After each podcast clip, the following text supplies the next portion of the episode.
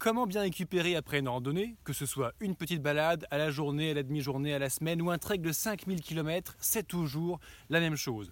Concrètement, une bonne récupération, ça va permettre de ne pas se sentir lourd après ou le lendemain et les jours qui suivent la randonnée. Ça va nous permettre de ne pas avoir trop de courbatures, de ne pas se reblesser par-dessus. Bref, ça nous permet de récupérer complètement de nos efforts pour pouvoir rester frais comme un gardon. C'est parti, c'est ce qu'on voit ensemble aujourd'hui. Bonjour les amis, bonjour et bienvenue sur cette nouvelle vidéo. La randonnée vient de se terminer, on vient de trouver un endroit sympa où se poser, où se reposer. Donc c'est parti pour bien commencer de récupérer après la rando du jour. Et on va commencer par se mettre à l'aise, enlever le sac et s'installer. Alors concrètement, la première chose qu'il est conseillé de faire pour bien récupérer, ça va être de s'étirer. L'étirement, ça va permettre à chaud, surtout ça c'est très important les amis, on s'étire toujours à chaud, ne vous étirez jamais à froid, c'est une excellente façon de se blesser. Donc quand on est encore chaud, on vient d'arriver à l'endroit de faire la pause, pour la pause du midi, le bivouac, on est rentré à la maison, à la voiture, qu'importe, tant que le corps est encore un petit peu chaud, on s'étire et on va étirer évidemment absolument tout le corps. Les jambes, c'est très important parce que la randonnée, ça consiste quand même surtout à marcher, mais aussi le haut du corps, surtout si vous avez un sac et surtout s'il est lourd, parce que le portage du sac, surtout s'il est mal porté, c'est-à-dire sur les épaules, ça va nous contracter, ça va contracter les muscles et ça, c'est vraiment pas bon pour la récupération. Donc première étape, on fait les étirements à chaud. Deuxième chose, pour la récupération, pour bien récupérer après une randonnée, c'est le massage. Alors ça, le massage, on en parle dans beaucoup de disciplines sportives, notamment en musculation, notamment en cyclisme, en tout. On n'en parle pas beaucoup dans la randonnée, pour certaines raisons, mais qui sont toutes mauvaises, puisque le massage, c'est vraiment excellent pour la récupération. Bien masser tous les muscles qui ont été sollicités, ça va permettre de les détendre. Parce que lorsqu'on part marcher, on sollicite les muscles. Une sollicitation musculaire, c'est tension, on se détend, tension, on se détend, tension, on se détend. Le massage, après l'effort, va permettre en profondeur de bien détendre tout le muscle, les fibres musculaires. Et ça va faire vraiment beaucoup de bien et ça va avoir un impact très positif pour bien récupérer. De plus, en plus de détendre les muscles, ça va permettre d'activer la circulation sanguine, ce massage, et d'éliminer les toxines qui vont se former au fur et à mesure de l'effort. La troisième chose qui est très importante pour bien récupérer après une randonnée, c'est l'alimentation. Alors, on dit récupérer après une randonnée. La question, déjà, elle n'est pas très bien posée parce qu'en fait, la meilleure façon de ne pas souffrir d'une randonnée, c'est l'accoutumance, ça se passe avant. Ensuite, c'est de bien la gérer pendant et après faire ces quelques petits exercices et ce dont on va parler ensemble aujourd'hui, pour lancer la récupération. Mais l'alimentation, c'est tellement important. D'ailleurs, si tu souhaites mieux préparer, anticiper tes besoins énergétiques en calories, en gestion des glucides, lipides, protides, j'ai construit un simulateur de kilocalories que tu peux télécharger sur le lien qui sera juste en dessous pour te permettre de mieux doser ça et d'anticiper la tendance avant de partir en rando. Une bonne alimentation, concrètement, c'est justement de gérer les apports en termes de calories. Quand on part marcher, on se dépense beaucoup, on porte un sac lourd, il y a du dénivelé, donc évidemment on va dépenser plus que d'habitude, donc on peut manger plus que d'habitude, mais pas n'importe comment. Concrètement, comment le corps utilise son énergie en une minute. Quand on se dépense, d'abord le corps va utiliser le sucre qui est immédiatement disponible dans le sang. Ensuite, quand il n'y en a plus, on va taper dans la réserve de glycogène. Le glycogène, il est dans le foie, et il est stocké également dans tous les muscles. Au bout d'un certain temps, quand le stock de glycogène va être utilisé, épuisé, typiquement sur les efforts d'endurance, par exemple quand on part faire une randonnée, il y aura une phase d'un petit coup de mou et après on va partir taper dans le gras pour le retransformer en sucre, pour faire tourner la machine au lipide. Donc, pour bien gérer en fait notre énergie, notre niveau d'énergie, il faudrait plutôt viser à manger des glucides pour régénérer bien les stocks de glycogène et en l'occurrence des glucides, donc des sucres lents, donc avec un faible index glycémique. Concrètement, ça va être par exemple, typiquement, le pain, les pâtes, le couscous, le riz et lentilles, etc. Si possible complet. Ça, c'est très important. On en reparlera un autre jour. Ça serait trop long à expliquer aujourd'hui. Ça, c'est la base de l'alimentation, que ce soit pour le petit déjeuner, pour le repas du midi à la pause et pour le soir. Le sucre rapide, c'est quand même sympa. Ça remet un petit coup de sucre dans le sang, donc c'est du sucre immédiatement disponible. Donc, boire une bouteille de Coca-Cola quand on travaille dans un bureau toute la journée, c'est suicidaire, mais des petits apports de sucre rapide tout au long de la journée, pourquoi pas, surtout quand on commence à avoir un petit coup de mou, justement dans ces fameux 1500 mètres de dénivelé qu'on vient de se péter. Alors ensuite, les protéines, ça va être très important aussi, parce que lorsque l'on fait une contraction musculaire, eh bien, qu'est-ce qui se passe? On fait de la destruction musculaire. En contractant en fait le muscle, on produit des micro-traumatismes et ça détruit des cellules musculaires. Il faut donc les reconstruire. La protéine va nous permettre de les reconstruire. Sauf que la protéine, eh bien, elle est plus difficilement assimilable en fait que les glucides. Donc, il vaut mieux en manger surtout le soir. C'est pareil pour le gras, les lipides, ça a une digestion très lente. Donc si on en bouffe surtout le soir, on va avoir plus de temps la nuit pour digérer tout ça, refaire le stock et pouvoir repartir avec l'énergie le lendemain matin. Donc pour résumer sur la gestion de l'alimentation, du sucre lent, c'est la base de l'alimentation conventionnelle, on va dire. Un petit coup de sucre rapide par-ci par-là, notamment en cas de coup de mou. Et des protéines et du gras, on peut en manger, oui, mais surtout le soir, parce que si on se baffre avec un énorme plat de la viande en sauce le midi, pour repartir l'après-midi en randonnée, ça va vraiment pas être facile, évidemment. Ensuite, bien manger, c'est très bien, bien boire, c'est très bien aussi, et surtout boire de l'eau. À la fin de cette vidéo, on fera le dernier point, on abordera le sujet de la fameuse bière de récupération. Mais en attendant, on va surtout se concentrer à boire de l'eau pour bien se réhydrater. Alors bien se réhydrater, c'est très important parce que 5% de déshydratation, donc de perte de notre masse d'eau, je vous rappelle qu'on est constitué à plus de 70% d'eau, environ à 70% d'eau on va dire, eh bien 5% de déshydratation, ça correspond à 30% de perte de capacité physique et 30% de capacité intellectuelle. Donc on prend des mauvaises décisions avec un corps fatigué, c'est une des meilleures solutions pour se blesser, mais nous c'est pas ce qu'on veut justement. Donc, bien s'hydrater en permanence va permettre de garder un niveau de performance.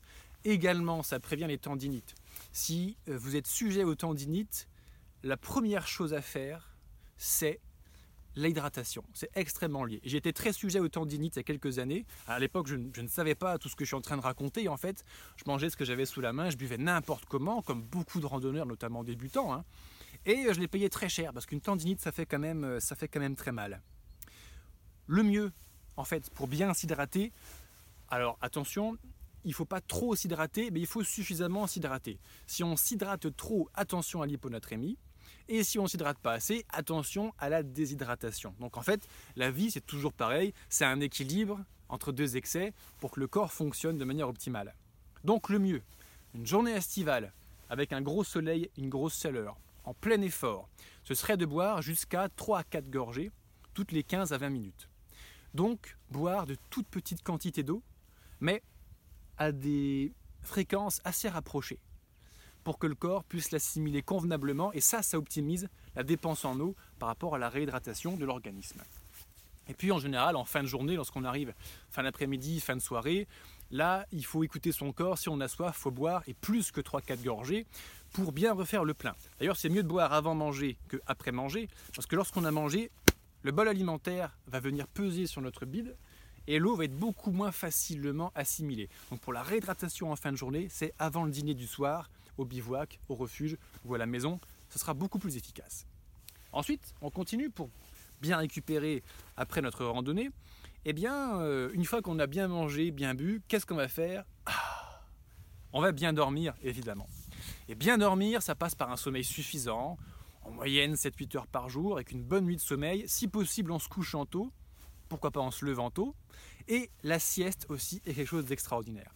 La sieste, c'est pas un truc de feignant du Sud. La sieste, c'est une sieste, attention, hein, de 20-30 minutes, pas plus. Même 30 minutes, c'est déjà trop. L'optimal, c'est aux alentours de 20 minutes. Ça permet, après l'effort du matin, on mange, on fait la petite pause et on repart au tac au tac, grâce au repos que nous a procuré la sieste. Ensuite, il y a quelque chose dont on parle très peu en randonnée aussi, mais qui est le bain froid ou la douche froide. s'immerger dans un liquide froid, ça permet de faire une bonne récupération après une randonnée. Oui, alors on en parle beaucoup dans des sports, par exemple le running, le cyclisme, aussi la boxe, tous les sports de combat. La musculation, beaucoup. On voit ces gros garçons de 160 kilos rentrer en slip dans un bain de glaçons dans leur baignoire. Je sais pas si tu vois un peu le genre de vidéos et de pratiques que ça peut représenter. Oui, c'est génial, effectivement. L'exposition au froid est excellente pour une bonne récupération. Alors, que ce soit dans le torrent de montagne le soir au bivouac, dans le refuge, tu aurais peut-être remarqué que l'eau n'est pas toujours très chaude. Mais même si on rentre à la maison, une petite douche froide, au moins à la fin de la douche, c'est vraiment super pour une bonne récupération. Alors maintenant qu'on a pris notre petite douche froide, encore 2 points, la récupération active, pour bien récupérer après une rando, oui bien sûr. Quand on fait un effort, le corps chauffe, le corps est sollicité, etc. Si on s'arrête, boum, on tombe par terre, on s'affaisse dans le canapé, on arrête de bouger, ça c'est pas bon. Une récupération active, c'est continuer à faire un effort léger une fois qu'on est arrivé le soir ou à la destination de notre randonnée. Par exemple, c'est enlever le sac et marcher un petit peu sans le sac. Vous voyez, faire un effort léger, light, pour que l'intensité du corps monte et au lieu de descendre d'un coup d'un seul rapidement, redescendre gentiment avec une petite récup active. 5-10 minutes, c'est suffisant mais c'est très bien. De même, quand on part marcher une grosse journée ou un week-end, eh bien, ce qui serait bien, c'est que le lendemain de notre tour, on reparte marcher un petit peu. Ça va relancer un petit peu les muscles, ça va leur permettre de se réutiliser, de les redétendre à nouveau, ça va faire vraiment beaucoup de bien.